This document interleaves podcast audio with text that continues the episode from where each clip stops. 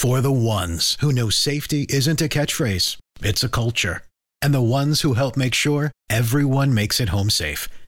For the safety minded who watch everyone's backs, Grainger offers supplies and solutions for every industry, as well as safety assessments and training to keep your facilities safe and your people safer. Call clickgrainger.com or just stop by.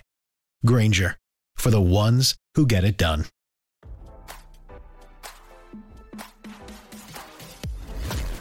Why scroll your feed when you can get the latest celeb news with your eyes closed? Here's fresh intelligence first to start your day.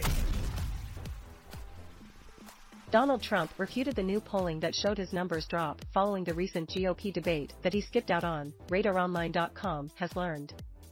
On Tuesday morning, Trump took to his social media platform, Truth Social to rant about a new survey released by Emerson College Polling.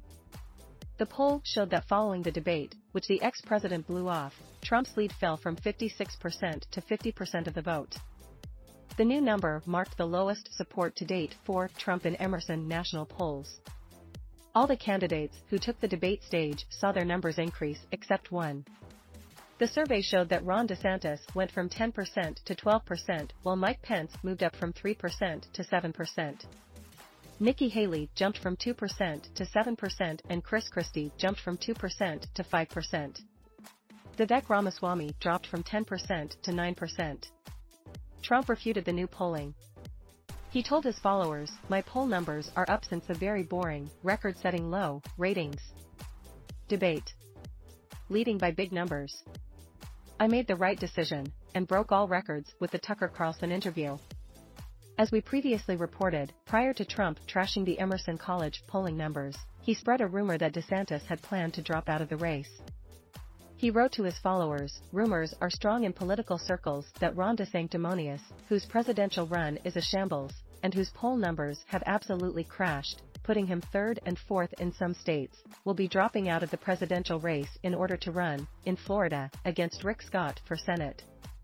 Now that's an interesting one, isn't it?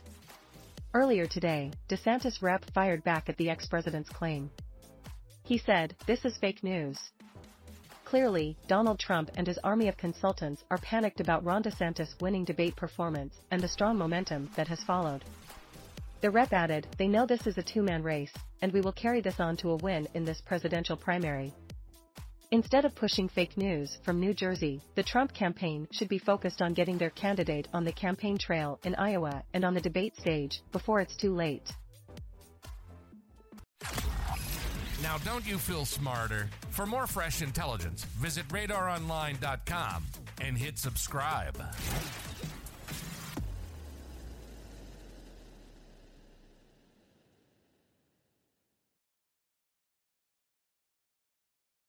This is the story of the one. As a maintenance engineer, he hears things differently. To the untrained ear, everything on his shop floor might sound fine, but he can hear gears grinding or a belt slipping. So he steps in to fix the problem at hand before it gets out of hand. And he knows Grainger's got the right product he needs to get the job done, which is music to his ears.